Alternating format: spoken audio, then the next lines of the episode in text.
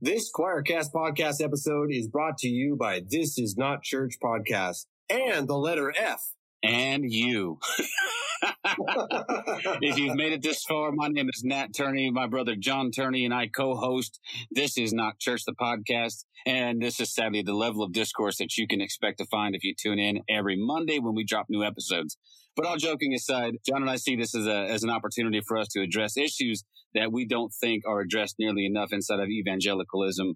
So LGBTQIA plus issues, BIPOC issues, social justice issues. We like to talk to a broad variety and range of people and really try to find places of commonality for everybody. So check out the podcast. Every Monday, our episodes drop. Wherever you stream podcasts, you can find us. Remember, this is not church. And to that, John says,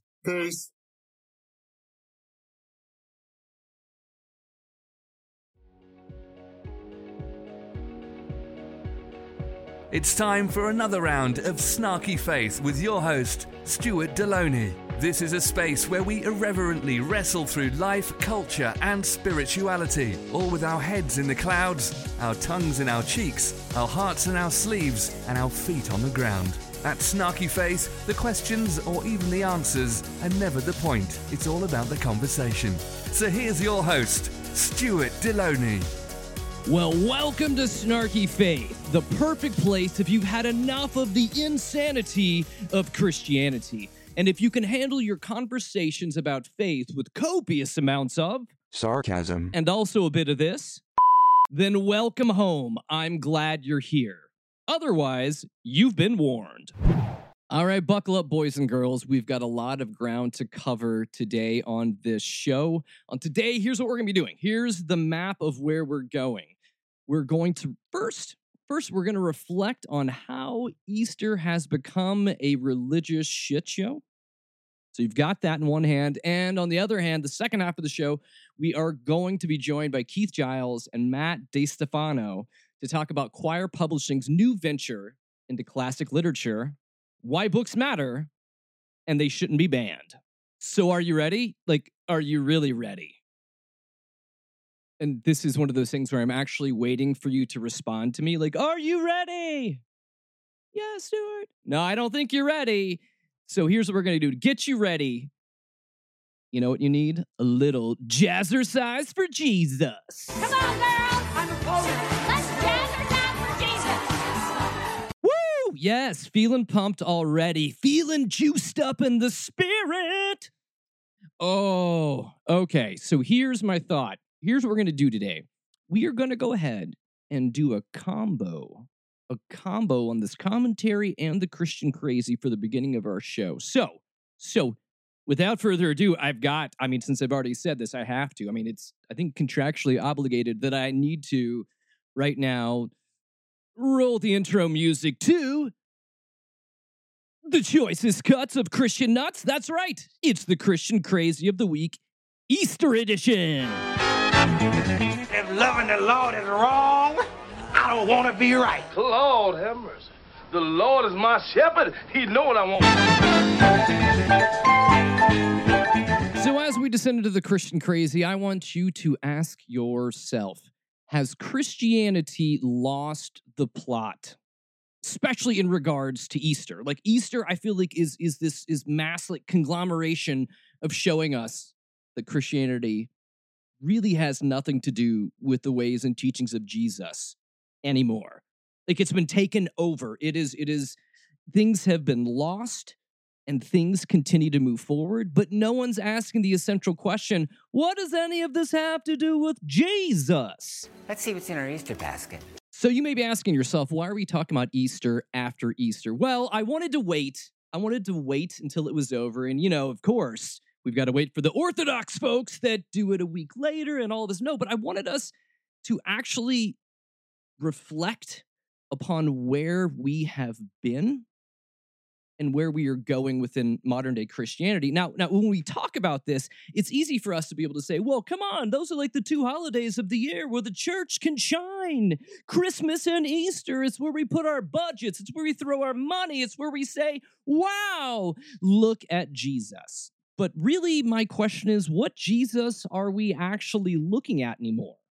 So let's go ahead and dig down into that as we hop through this Christian crazy. So, first of all, first of all, we know that Easter is about Jesus being tried and persecuted, beaten and tortured and killed on a cross. This was a government slash religious hit piece that went on for him, right?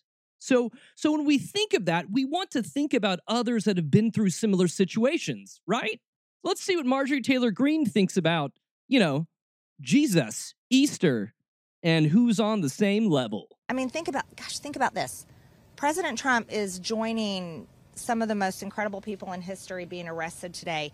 Um, Nelson Mandela was arrested, served time in prison. Jesus, Jesus was arrested and murdered by uh, the Roman government. There have been many people throughout history that have been arrested and persecuted by radical, corrupt governments. And it's beginning today in New York City. Um, and I just can't believe it's happening, but I'll always support him. He's done nothing wrong, he's, he's done everything right. I mean, he has done everything right. We learned that on Easter that Jesus was sinless, that lived a sin- oh wait, no, she's talking about Trump. So when we have boiled down Easter, especially from this this asshat of a Christian nationalist that is putting Trump in the same category as Jesus, I think Christianity has completely lost its way.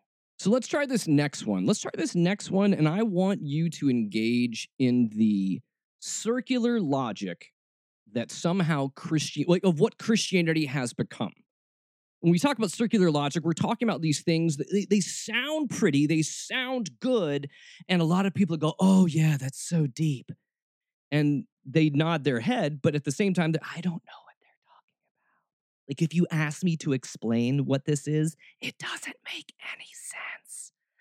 And so, yeah, yeah. So this comes from TikTok, and see if you can spot the flaw in logic in the Christian existence here. Just go ahead and see if you can sip on it.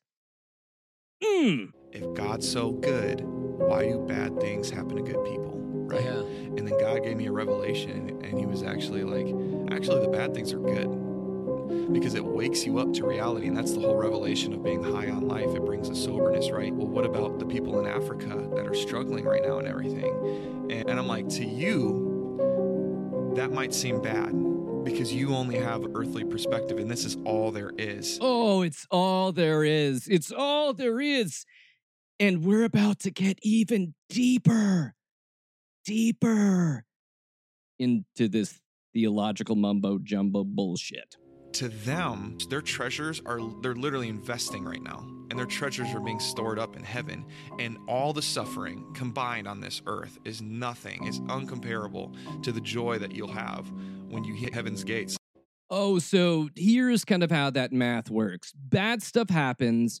We don't have a decent enough understanding of theology to be able to answer that kind of a question.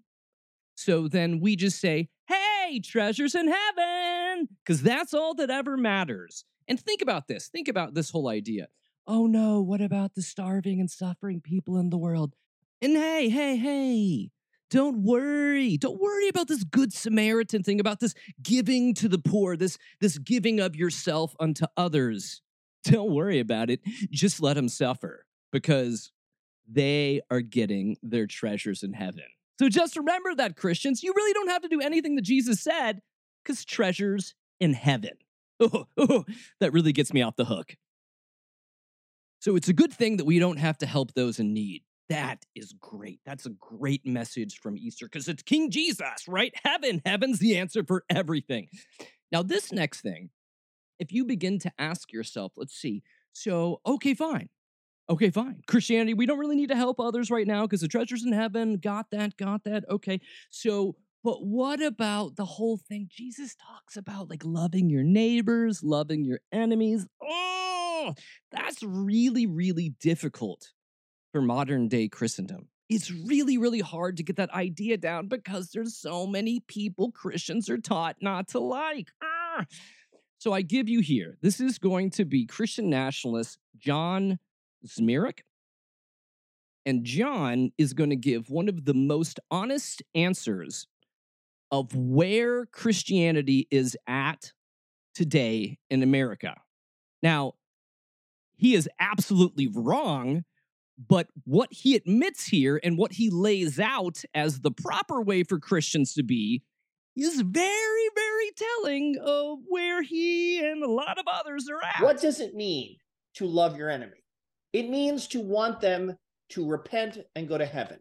That is all that it means. It doesn't mean you want them to win Academy Awards. It doesn't mean you want them to win elections. It doesn't mean you want them to be rich and powerful and have jobs at the FBI so that they can persecute the innocent. It, it you can love Adolf Hitler while trying to remove him from power and put him on trial for his crimes. Uh, okay, All excuse re- me. Wait, I want to yeah, yeah. All it requires is that you will the person's eternal salvation. You pray for their salvation. That's literally all Christian loves means that. I, I make the joke.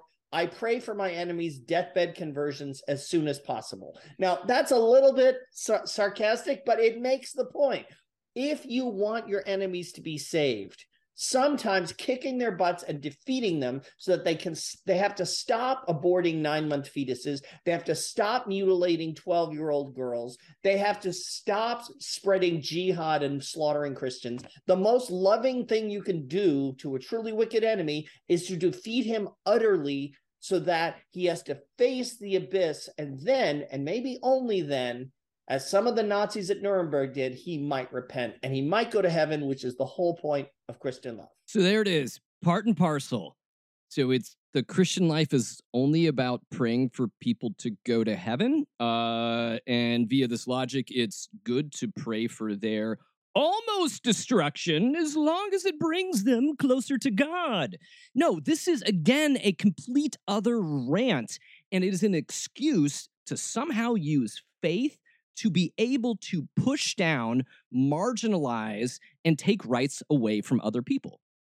But I will give him credit in saying that he's at least saying the quiet parts out loud. Is it theological? No. Is it Christianity? No. Does any of this have to do with Jesus? Absolutely not. But again, but again, heaven is our escape hatch.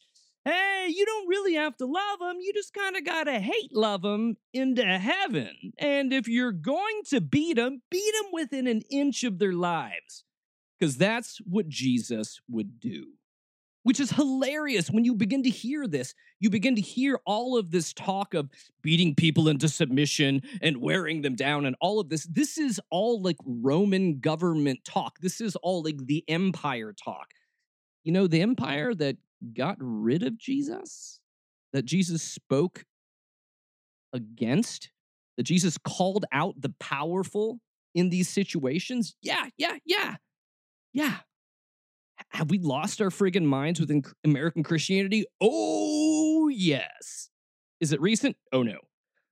But, but I think this is a fantastic example of what it looks like to say we're something, but somehow let our actions define us otherwise. Now, people have taken this term of Christianity and Christendom, and now they somehow use this as a like persecution tool against other people, which again, it's so bizarre that we're using Jesus in this way in this context, especially when we think about the ramifications of Easter. What is Easter really about? What is it about? It's about sacrifice. It's about the willingness to do the right thing always, regardless of what it costs us. That's what Easter should remind us about. And instead, we just get a hooray party for Jesus because he's king, he's on the throne, he's in heaven, covered in gold, there's pearls. I mean, it's it's it's just disgusting. This is kind of like, you know, heaven's Mar-a-Lago kind of a, a viewpoint on the way things are. But we forget, but we forget about this. And Easter, this is why I don't like Easter.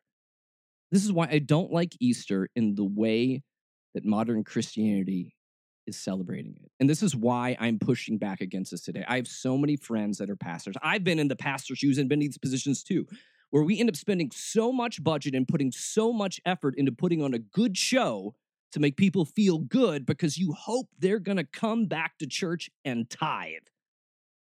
Is this really about Jesus? No. Is it really about making people feel entertained and excited and telling people messages like, we win, King Jesus? Hey, hey, hey, hey, hey, hey. We don't have to worry about death anymore because it only matters about victorious Jesus. All of his teachings, all of what he called us to do, the humility, the, the acts of compassion and grace, all of that out the window because it doesn't matter, right, folks? Because, you know, spoiler alert, Jesus wins in the end. So we don't have to give a shit about the things he said that actually led him to his death. Kind of see where that's a problem. Kind of see where we're completely missing the mark and Christianity continues just to roll forward because Easter is our like annual orgasm of the year, right? Because you can't say orgasm with Christmas because it's a baby. But come on, Jesus. Jesus is full grown now. He's ripped. Have you seen crucifixes? He is ripped and he is ready.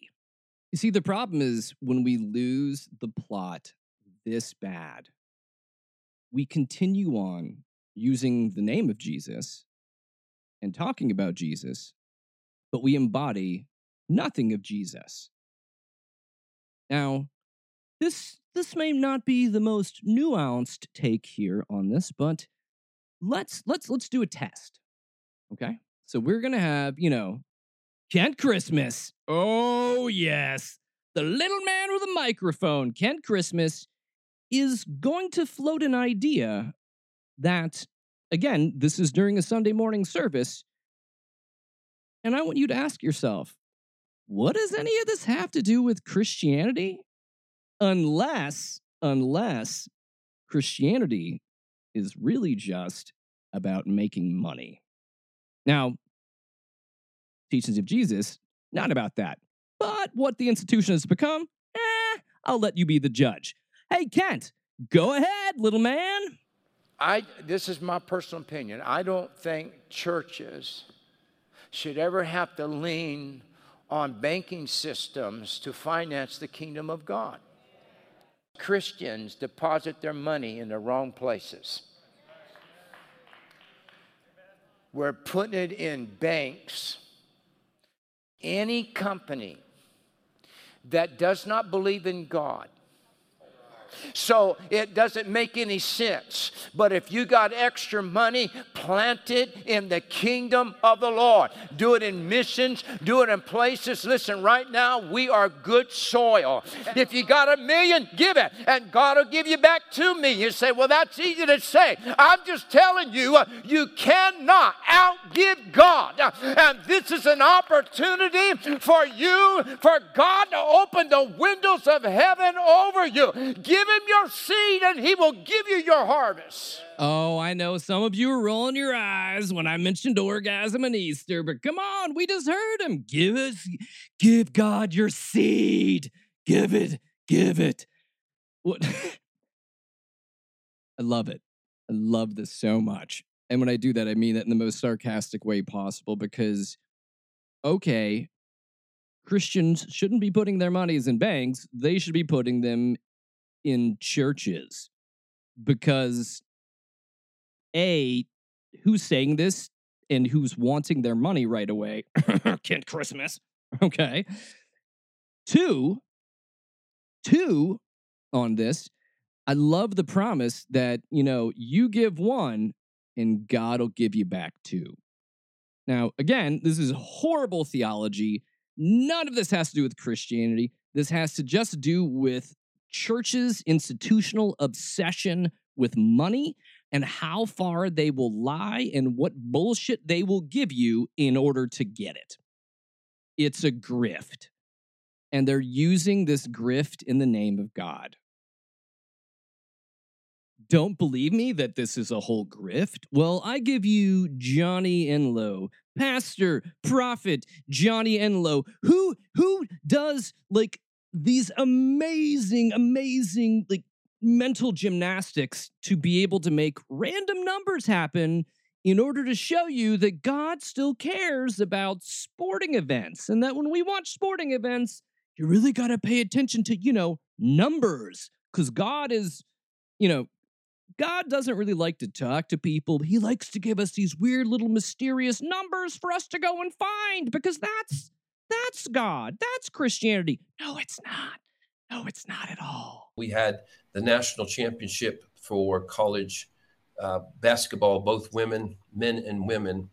And it's interesting that LSU, the Lady Tigers, they won, became uh, champions. They won their game by 17 points. And uh, UConn, University of Connecticut, the Huskies won by 17 points. So neither one was ranked number one. They had all all the giants fell, but it was a win by 17 points, and I believe it's taking us to a First Samuel 17 moment where Goliath gets taken down. So the 17 has to do is a number of victory, um, and it's a number uh, that reminds us of David taking on something very big that was uh, bringing the whole nation into fear.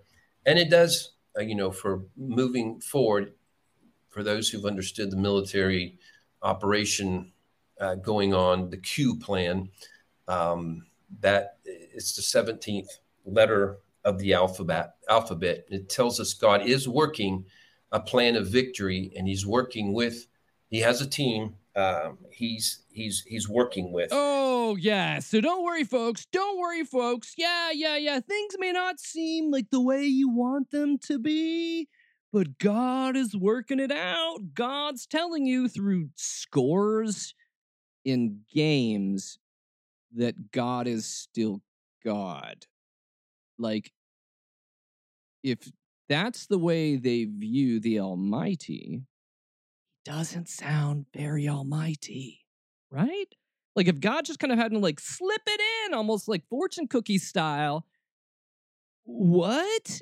Oh, but Johnny knows, Johnny knows, Johnny knows that he's a grifter and he's got to continue to come up with all of this kind of crap that again, nothing to do with Jesus.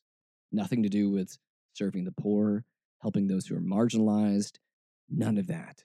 Self sacrifice? Where is that? We don't need it. No, don't worry about it, folks, because heaven is the answer. Yeah. Ugh. This is where this is where I end at on this whole idea that if Christianity wants to believe that Jesus died and rose from the dead, if Christianity wants to believe that Jesus is about love, compassion, empathy, for all peoples, why the random hateful rhetoric? Why the discriminatory policies? Why is it all about exclusionary stuff? Why is it all about prophetic stuff? Why is it all about money stuff? Why is it all about stuff that doesn't have anything to do with helping out another human? I think we can all agree upon this. I think I think one of the most honest things that we can say, the human existence is a very difficult one. Trying to find our way in the world, trying to survive, you know, that's that's more difficult for people on different economic scales, but I feel like that throughout the entire human experience, we are all struggling. We are all trying to make sense of the world around us. We are all trying to make sense of whether there's a divine or whether there's not a divine. We're all trying to make sense of what does it mean to do good in the world today as we move forward. And because Easter has really just become about pomp and pageantry, about celebrating victory, about patting ourselves in the back when we've done nothing. See, that's what gets me. Like at Easter, we get to go feel pumped about what Jesus did. But the biggest part of this, the biggest part of the whole thing was about what Jesus did and now what we're supposed to do. Now, when you look at, at things like magicians, right? Now, I'm not talking about like uh, wizard magicians. I'm talking about, you know, guy that's like, oh, here's my thumb. Oh, look, I can pull my thumb off. Woohoo! The coin disappeared. It's in your ear. Those kind of tricks, right? And, and I feel like that Easter ends up embodying this in many different ways, this kind of a magic trick idea. And so I think that what we end up having what mod like what what the empire thinking, what the institutionalized thinking, what the religious thinking has has turned Easter into it's something that does not look at all like Jesus. But but let me run this through. So this is like a magic trick, okay? So we have the setup. Any good magic trick, you have a setup, okay? So we have the story of Jesus and how it leads up into his death, persecution, and resurrection, right? So we're we're setting this idea up to the audience. And then and then as part of part of doing a magic trick, you also have the reveal. Okay? So Jesus, he is he is he is killed, he's crucified, and then we have the reveal about, oh, what? Resurrection happens. And we're able to kind of see, oh, how's the trick done? Right? But then there's always this aspect towards the end of it. There's something called a misdirection. And I think that's where institutionalized Christianity lands on this misdirection.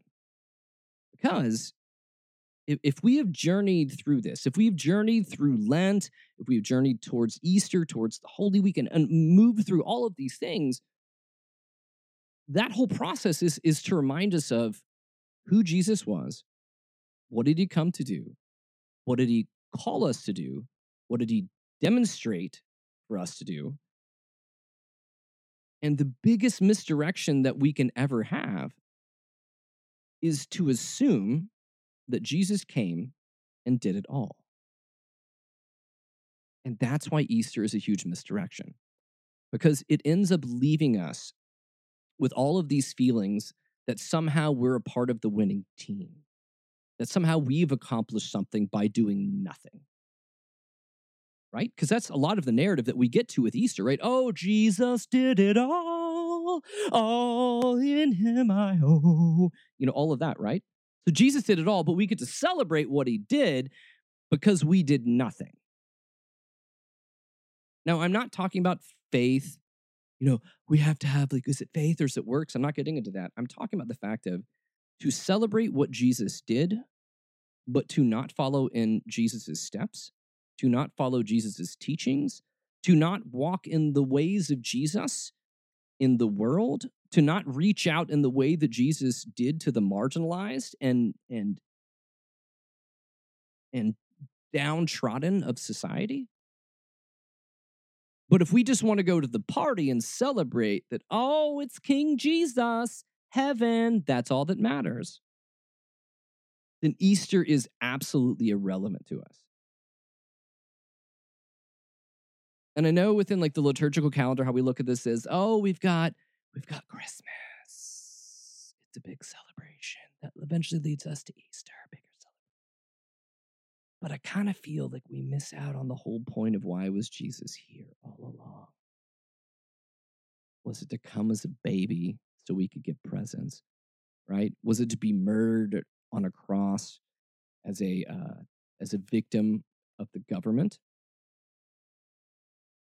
Only to rise again so we can just celebrate our own ineptitude and the fact that we don't want to really walk out the ways of Jesus because it's hard and it's easier to just show up at church and celebrate and sing songs. Yeah, yeah.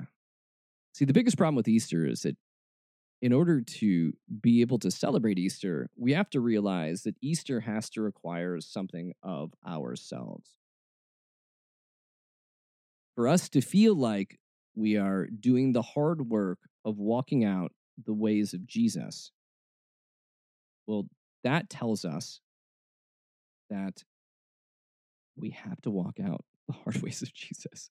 Like, you don't get to go to the party unless you're like part of the party. Like, and again, I'm not trying to get at the fact that we have to earn anything here, but I am saying it's a bit disingenuous for people to lean on Jesus, but ignore all that Jesus said. It just feels a little disingenuous. And also, I had to mention this too. This is also the disingenuous thing. You know what they had before Easter? This is this is this is wonderful. This is wonderful. This again is it's wonderful and missing the plot and missing the entire point of this.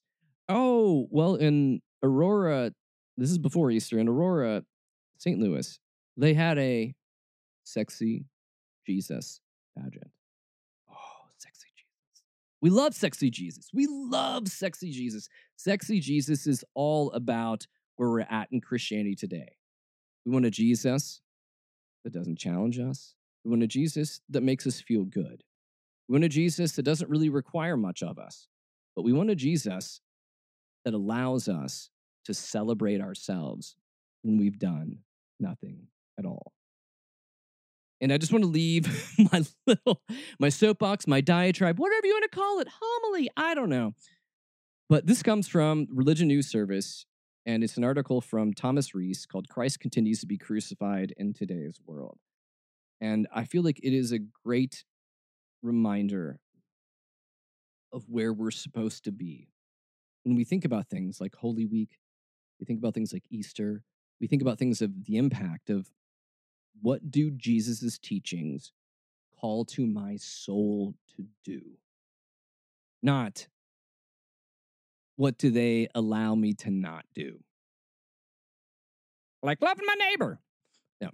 But I want to leave you with these words because I, I thought these were these were very, very fantastic. So Reese puts it like this. He said, Holy Week reminds us of how soldiers arrested Jesus and tortured Jesus.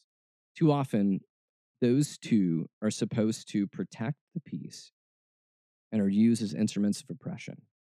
The innocent are arrested, police violence is condoned, and the powerful are protected. During Holy Week, we remember how Jesus ate his final meal with his friends.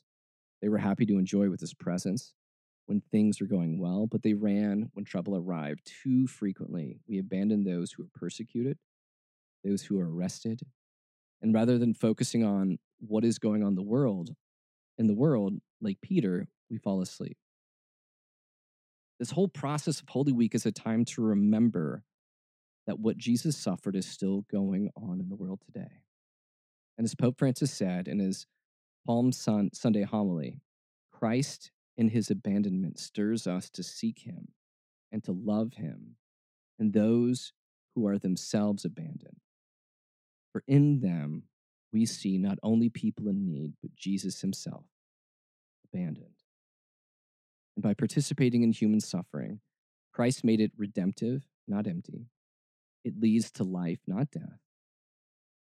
And it does not say a Good Friday, but moves on to Easter.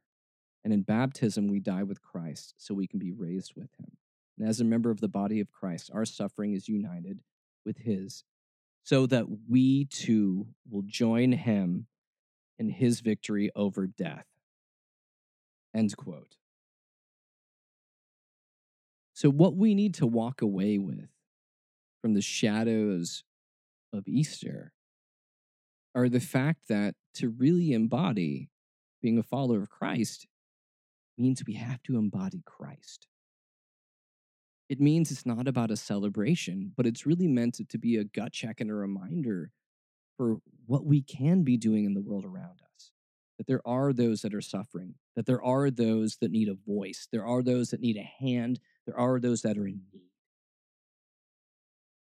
And that Easter should never be about escapism. It should never be about turning us in Christianity to just hearken ourselves to the hereafter or to heaven. Because Easter and the reminder of Christ should always ground us very firmly in the here and now, in the work that needs to be done in the here and now, at what is required of us in the here and now. Because for us to just simply look towards heaven is a cheat, it's a cop out. And it has nothing to do with what Christ did and taught us. Can you imagine if Jesus on the cross? Don't worry, people, heaven, bitches. and then, you know, all the everything goes down. That that that's really what would have happened. That's pretty much what he would have called out. But Jesus was real. Jesus was human. Jesus bled. Jesus was there. And Jesus continued to do the work not because it seemed successful, not because there was pomp and circumstance, not because there was all of this other pageantry that was going around, but the simple act of loving and living compassionately should be the thing that reminds us and charges us every day that Easter should be a reminder every day that Jesus' work is not done, that Jesus' work continues that to call ourselves a Christian does not mean to be about what we are against, but it means that we're supposed to love in a way that actually seems like love. Now, next up, we've got an interview I sat down a couple weeks back with Matt Distefano and Keith Giles. And we talked a lot about publishing and literature and books. And I think it's a conversation that you're going to quite enjoy. So, without further ado, here we go. Joining me today is Matt Distefano and Keith Giles. They're both best-selling authors, podcasters on the Happy Heretic Hour, uh, amongst others. Um, now they are literary publishing kingpins with Quoir Publishing. uh, you've heard them both on our show before, coming here to talk about their books. Matt, known for his book Heretic, the Bonfire Sessions, and many more. Keith is behind the Jesus Un series and most recently Sola Scriptura. It's great to have you guys back here on the show. Thanks. It's Solo Mysterium, though. Oh, Mysterium. Sorry, Solo Mysterium. which is which is the opposite of sola scriptura. Yes, it's the opposite of Solo Scriptura. Oh, I think that was That's my cool. own little, yeah, my little little scriptura brain part there. That's all right. so as we get things kicked off here, um, tell me this. Give me like a snapshot. What is Quoir Publishing for folks that don't know about Quoir Publishing? Yeah, Matt, you want to take a stab at that? I would sure, yeah. Um, Quoir Publishing is a publishing company that was founded in 2015, I believe, by Rafael Polendo, and it is a company that will publish books that many in the Christian world won't touch with a 10 foot pole, right? Um, you know, and now, uh, but we're taking the spirit of that and we're trying to expand it forward and and just be a publishing company that will publish really great content from authors that you've heard of and from authors that you haven't heard of and maybe keith can expand more on that Yeah. Um.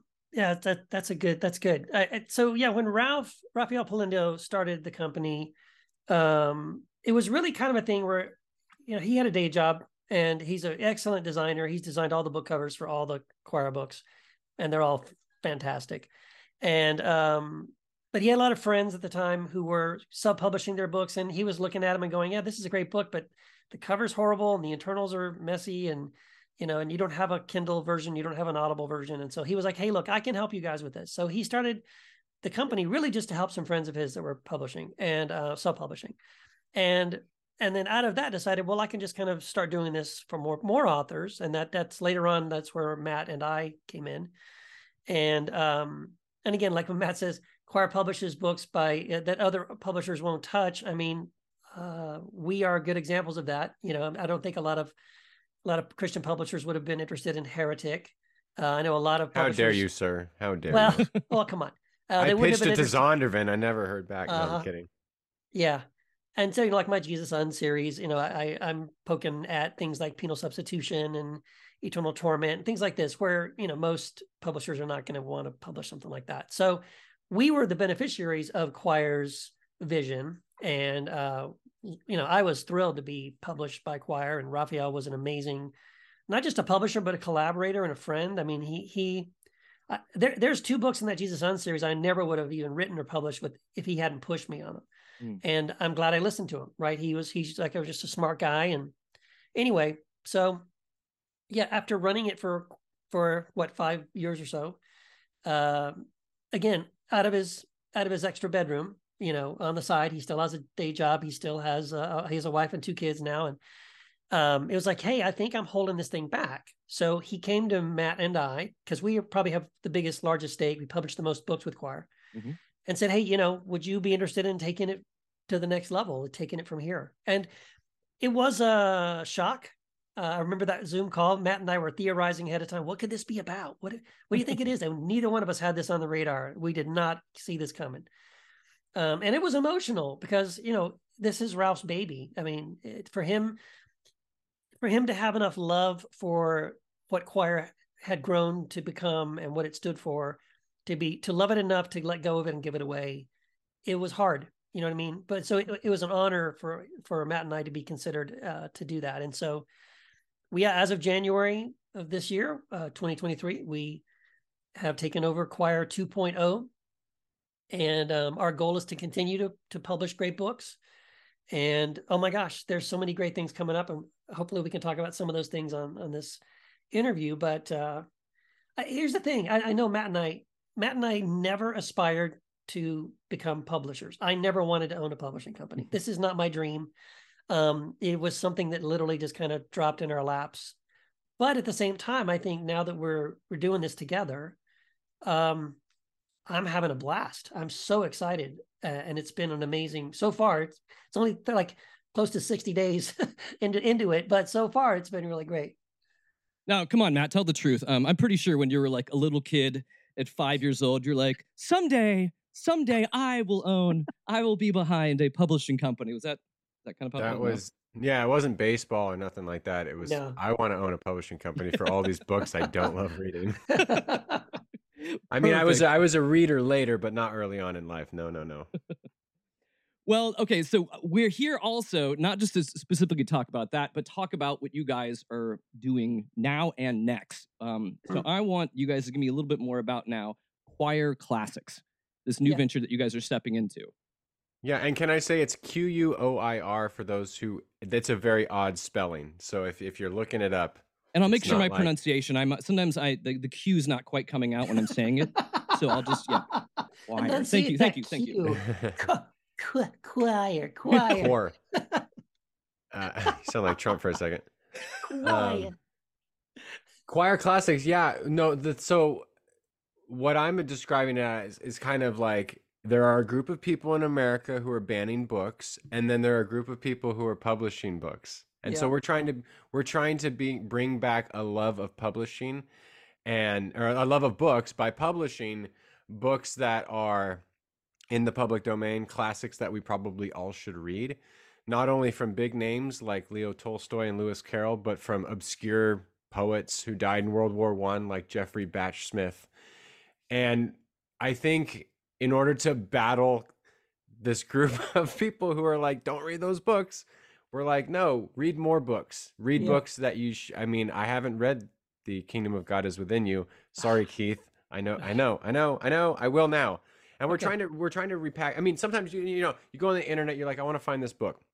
You find a photocopied PDF, and you, and you're scrolling through like, okay, great, but we're going to be like, no, okay, let's take that book and put a beautiful cover on it, and make a beautiful looking book that you can hold in your hands and read and it's something that's unique and offering the world like hey let's let's repackage these books that we all should be reading and and give them the proper like you know packaging and, and the proper you know care for them as works of art that they are Yeah. And I think that the, the thing that um I'm super excited about, like we just launched the first three books and and Matt made made references to those. Um amazing, amazing covers from Rafael Polendo, who by the way, yes, is still a shadow partner uh in the company. And we're so glad he's continued to to stick around and do covers for us.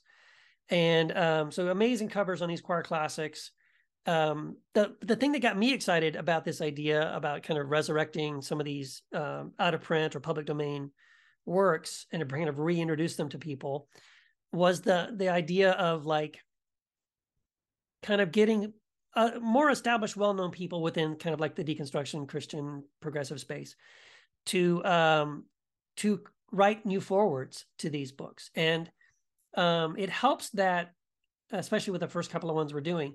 Like I know I'd interviewed David Bentley Hart a couple of times, and he had kind of gone on and on about how much he loves Alice in Wonderland and Through the Looking Glass, and and he says he he told me he reads through Alice in Wonderland um, once a year.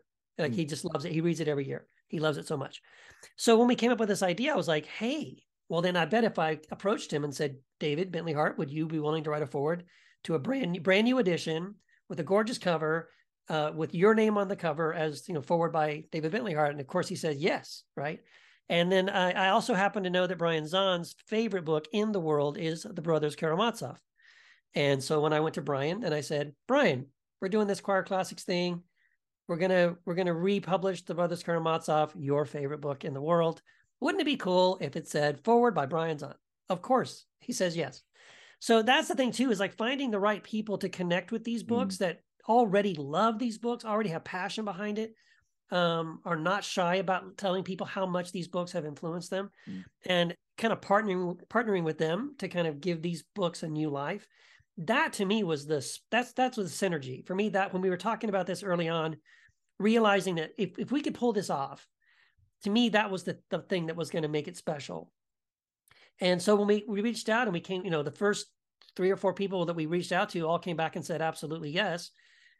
To me that was like okay we got something here. And um and it's been great. I mean the the the kingdom of god is within you leo tolstoy great book written in the like late 1800s and because of this Quoir classics launch it's number one now in two different categories on amazon. And that's awesome to me that Quoir gets to be a part of uh, putting that book and leo tolstoy's name in number one on amazon in these categories after all this time that's awesome and to me that's the potential of what this series uh, could do, really do Yeah, and I just found out um, Jeff Jeff Turner. We have to give a shout out to Jeff Yes, Turner because he's that. our he's one of our editors. Him and myself, we designed the books. Um, he just reached out and said that um, a Spring Harvest, which is our book of poetry that was written, well, col- uh, written by Geoffrey Bache Smith and then collated by J.R.R. Tolkien a couple years after Batch. Who, who's Smith this died. what who He wrote something about um, the Lord of the Flies. kind of Lord- some, Lord of the Flies. Yeah, I think I saw that movie. Yeah. yeah. So it actually just went into number one in like a new release in British poetry, which is really Boom. cool. That Mm. like you know most people don't know who this guy is. He died too young. He had a collection published posthumously, and now we get to I get to have my name on there with Tolkien, and and now it's you know people are buying it, and people you know it's it's really humbling and, and really cool to be able to do something like that. Yeah. So the first the first three titles that are out right now are which ones? Repeat them again, guys. Um, Yeah. yeah. yeah. Alice's Adventures in Wonderland uh, and Through the Looking Glass. So that's two books in one um, with a, a forward by David Bentley Hart. Mhm. Uh, that's the first one. A Spring Harvest, which uh, Matt just mentioned. It's a collection of poetry from a good friend of J.R.R. Tolkien. And after his after the guy's death, and, from injuries he sustained in World War One, uh, Tolkien took it upon himself to put this together and write the preface to that, and that features a forward by Matthew Distefano. It's called A Spring Harvest, and um, and then the other one is Leo Tolstoy's The Kingdom of God is Within You, and I wrote the forward to that. Um, so yeah, those are the first three we've launched with, but we have a couple more. Yeah, you've got you've got. I think there's a three more or, or We three more on the yeah, horizon we- too. So what are those? What are those going to be? Yeah, Matt, go ahead. Uh, we have next is The Call to Wild by Jack London with a forward by Shonda Jaw, who is a co-host of Heretic Happy Hour. She's a Asian American activist. Um, has a new book that came out recently. Um, we have The Prophet by Kahlil Gibran. Is that how you pronounce it? Yeah, And excellent that book. Love that book. Yeah, that's really cool because there's some artwork that's involved in that, and so we're doing something really cool uh, with some of his artwork and and William Paul Young, author of uh, The Shed. I mean, The Shack. Shack, I'm just- something. I'm just- something like that. The Shed. it was The a Shack. movie. I'm not sure.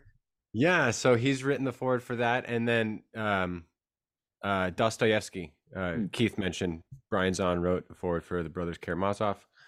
Uh, we also have some down down the lane that we haven't quite announced. We will say uh, one thing that I will announce. Um, our friend December Rose, who's another host of the Heretic Happy Hour, she's going to provide a forward for uh, a book by Frederick Douglass. Since it's Mhm. Black History Month, we're going to announce that, and then uh, royalties portion of royalties for that will be donated to a, non, a black owned nonprofit of December's choice Yeah. as a way for Quoir to do something some something about reparations that we should have in this country. Mm. Yeah. Um, since it's not being legislated, we can just do our small part. That's you know? right. I love it. Now, now, so you'd mentioned too that you guys are doing this because in parts of the country, people are actively trying to ban books. Now, if I was asking from their perspective, uh, and you guys are making these books, how flammable are they? Like, well, the Kindles are not. Uh, Okay, They will let okay. they will let endure as long as there is electricity and the internet. Um, which who knows the way things The, are going. the paperback books are no more flammable than any other book. Than any other okay, book, this yes. is wonderful, wonderful. People, so many people will be happy to hear this as well too. You know, though, as an aside, though, you you reminded me of something. Um, Ray Bradbury's book Fahrenheit 451. Mm. They did a re-release of that a few years ago, and it was so cool because uh, the it it was a really cool design, and there was actually a match, like a little wooden match that was embedded in the cover, and but the but the but the book was printed on flame retardant paper, so it wouldn't burn. I thought that was such a cool idea. So really cool. maybe I we should love that. consider that. We'll look into the flame retardant That paper. that sounds like a large publishing company. Yes, a, a bigger budget than we have. It is. Yes. Future, future, future down the line. In- there. down the road, yeah, down the road. Future goals. Now, um, now, if people are wanting to get these books, I know people know on their own where to buy them, but if we're wanting to go and get these these beautiful paperback bound books, uh, where where's the best place to go and buy these things, guys? Where does where can you find Quoir books? Well, Amazon is probably the number one place to go. Um, yeah. it's on paperback and Kindle. Um, I don't know. oh, Would we ever do an audio version? I don't know. these? That would. I, I'd have to look at the rules on if you can do aud. I'm sure you can do audio versions of Yeah, a yeah. of a public domain book, but But it, right now, yeah, it's Kindle and paperback. It's on Nice. Amazon. Okay. yeah, Um, yeah, go go check them out over there. And again, they're gorgeous covers. I mean, this is the thing too. We did our best to, and, and Ralph just again nailed it. Like, um, I know people love to create to to collect series of books, you know, and Mhm. things like that. And so by by creating this as a series, we really want it to be something that people would want to collect the whole thing. You know, you'd like, hey, what's the next classics title? Um, if we can, we want to re- release going forward like one a month. Mm. Uh, hopefully, we can do that and keep up with that schedule. But um, but you know, something where it's regularly we're coming out with a new title and it it'll fit right there on the shelf. It'll look really gorgeous. You know, um, that's what we're looking for. We want to create something that is worth collecting, something that people are going to want to have on their shelves and be proud to show to people. So Yeah, there really is a, a beauty and a cohesion between at least the, the first three I've seen. The first three covers as well too. So I, I can just imagine uh, that being Yeah. able to be something that people would love to be able to have at home for themselves. Now, Yeah. both of you guys are both authors as well. I've had you on here before. Anything, anything in your back pocket you guys want to mention that's coming out on horizon? I know Matt has some things. I do. Yeah, I think mine's next. Uh, Keith, Yeah. You just finished a book, but I've got one that comes out March 14th called The Wisdom of Hobbits. If if you didn't know, I'm a huge Tolkien nerd. So um, I wrote uh, I wrote a book about kind of the ethics and the worldview and what's important to hobbits and how if we applied them in our human lives that we would be more enriched and happy and peaceful and type of people. And so it is out on Quoir Publishing. I did go. Uh, Keith made the joke that we are now self-publishing again, Yeah, we're we're back to self publishing now. which I've actually never done. Keith has. I, I haven't self-published before, so now I guess this is my first foray into self-publishing. Um, but no, I'm really excited. It comes out March 14th. I've heard really positive. the The best endorsements I'm getting are from people who don't read Tolkien and don't Mm. even watch the movies, and they're like, "Yeah, I'm super interested." And I started. Actually, my editor, uh, his wife tried to get her to watch the movies their entire marriage. After reading my book, they actually started watching it, watched the whole thing, and now she's reading the books. Wow. the- the Nice, Lord of the. Rings. So I was like, oh, that's a fantastic endorsement. So I'm super stoked about that. That's and when does that come out, Matt? March 14th. March 14th. Yep. So it's coming Available around the corner. wherever. Yeah. available yeah. wherever you want to get them. Now, also, you guys, I know Keith, are you yours? You said you just finished one, but is that still kind of keeping things under wraps for a little while? Or Um, I can go ahead and talk about it, I guess. Uh, why not? So, you know, I you mentioned Sola Mysterium. That's the book that I most recently published. Um, and I really thought when I finished Jesus Un, the Jesus Un series, that seven part series, I was done writing series. Like, no more, no more of that. I was looking forward to just moving on to single individual books. So I did Sola Mysterium, and it felt really great, and I'm really happy with that book. But then, then the more I thought about it, I realized, you know what, I could probably make this a trilogy, and so um, I think that's the plan. So the next book that I am currently finishing up at the moment, um, uh, I go in, I'll go in and say the title. I haven't really put it out there uh, until now, so we'll we'll break the news here. Um, I'm calling it Sola Deus. Okay. And uh, only God, and um, you can probably guess what it's about. It's a continuing to think about how do we how do we approach God, how do we think about God, and all that. So um, yeah, coming soon from Quoir. Hopefully, sometime before the end of the year. Uh, can't wait to share that. now, both of you guys also you're prolific authors that have a lot of a lot of stuff going on, a lot of stuff that's out there. But you also just want to give one last pitch too. Uh, tell me about your guys' podcasts as well too. Many people already know you guys from your podcasts, Yeah. but I know you're on several different ones each. Yeah, and we can even maybe even talk a little bit about this network we're putting together uh, Mm-hmm. as well, because we we we started. In fact, here's what's funny, right? This is how I met Matthew Distefano. I never heard of this guy until, uh, again, rafael Polendo uh, had this idea one day. Gosh, how long was this? Six, six seven years ago. Uh, he said, "Hey, you know, Matt and I and Jamal, all three of us require published authors. I think we only had each of us one book, right? We published one book with Quoir." And he said, Hey, why don't we all get together and do a little podcast thing together?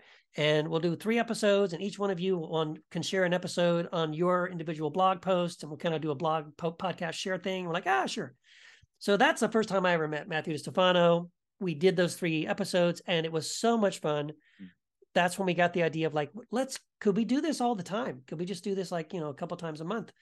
And came up with Heretic Happy Hour as a podcast. That's where Matt and I started working together and um and we're still going. So heretic happy hour is still going as a podcast. We're still co-hosting. Um and we have and then there's a spin-off podcast sort of from that called apostates anonymous. And uh, matt and i do that together.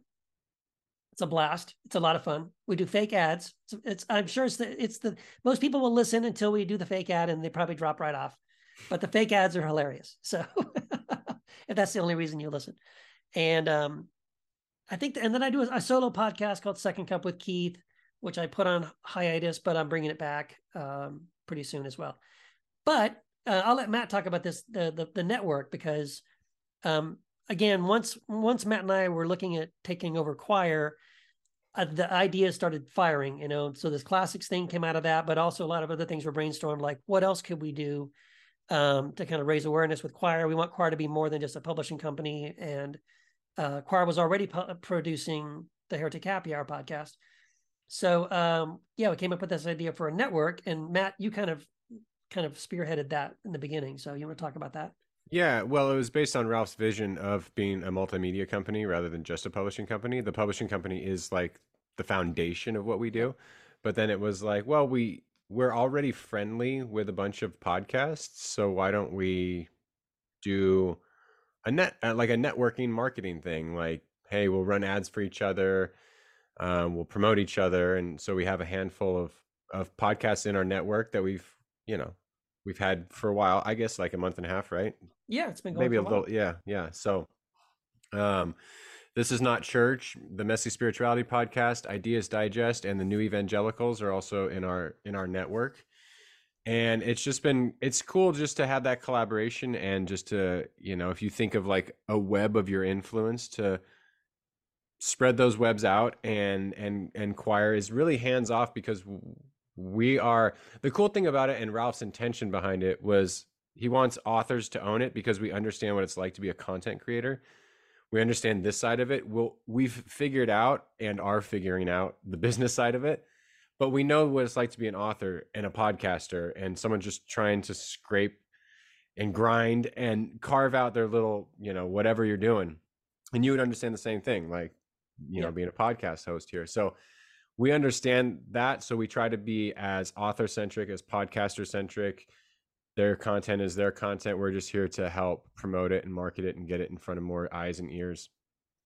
Yeah, yeah, and it's the the principle. I, can, I guess sort of behind this, the philosophy behind the network, the Quoircast network, uh, which I think is similar to what we're trying to do as with the publishing side too. Is this idea of rising tides lift all boats? You know what I mean? And so we do this on the publishing side. We have a quorum, which is a private kind of a mastermind group of all the authors on the publishing side, where we all help each other and you know give each other ideas and share ideas with each other. You know, because we realize um, the better Quoir does, the better all of us do, right? And and the same with the network. So yeah, with the podcast network. So you know, um, if messy spirituality gets more listeners, then there's a good chance that if we all kind of like keep sharing each other, like, oh, if if you turn tune into Ideas Digest and they say, hey, listen to um, you know, this is not church, or if they turn in tune into New Evangelicals and they say, hey, listen to Apostates Anonymous, all that helps all of us grow and uh, and it's worked so far it's been growing and working and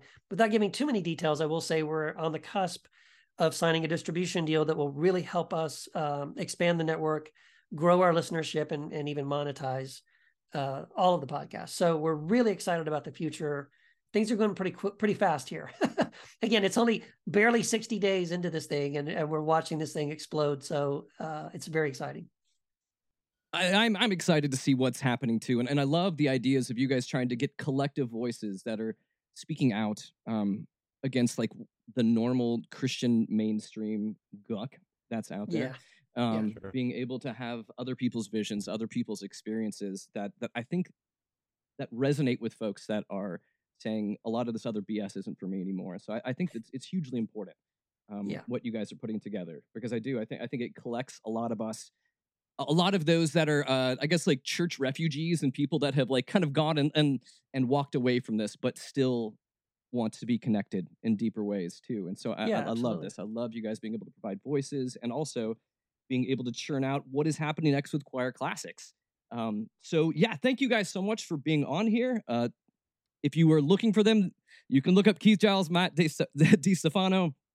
Their books are out there and we are looking forward to all of the new titles coming out through Quoir classics and i guess repeating that once again it's Quoir q-u-o-i-r classics uh, sir. and is it, throw me a website or something for Quoir Well, Quoir.com. Whoa, uh, okay, we're cute.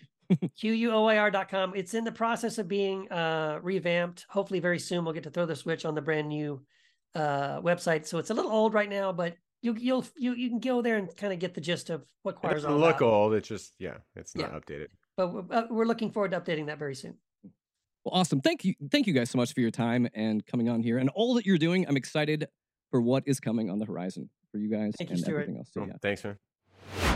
Much thanks to Keith and Matt for joining me today. And I just want to also tell you guys, much thanks for hanging out with me today. I really, really do appreciate you guys. Before I send you off, just a reminder to share the show, subscribe, and give Snarky Faith a review over on Apple Podcasts. It helps gets the word out to new listeners. If you want to reach out to me directly, hit me up at Stuart, S T U A R T, at snarkyfaith.com. Thank you for being a part of this show week after week. I appreciate you all. And as I release you out into this wild, wide world, I send you out with the holiest amount of grace and peace and snark. May you live out Easter in a way that is well with your soul. That's all I've got this week. I'll catch you guys again next week. I'm out of here. Peace.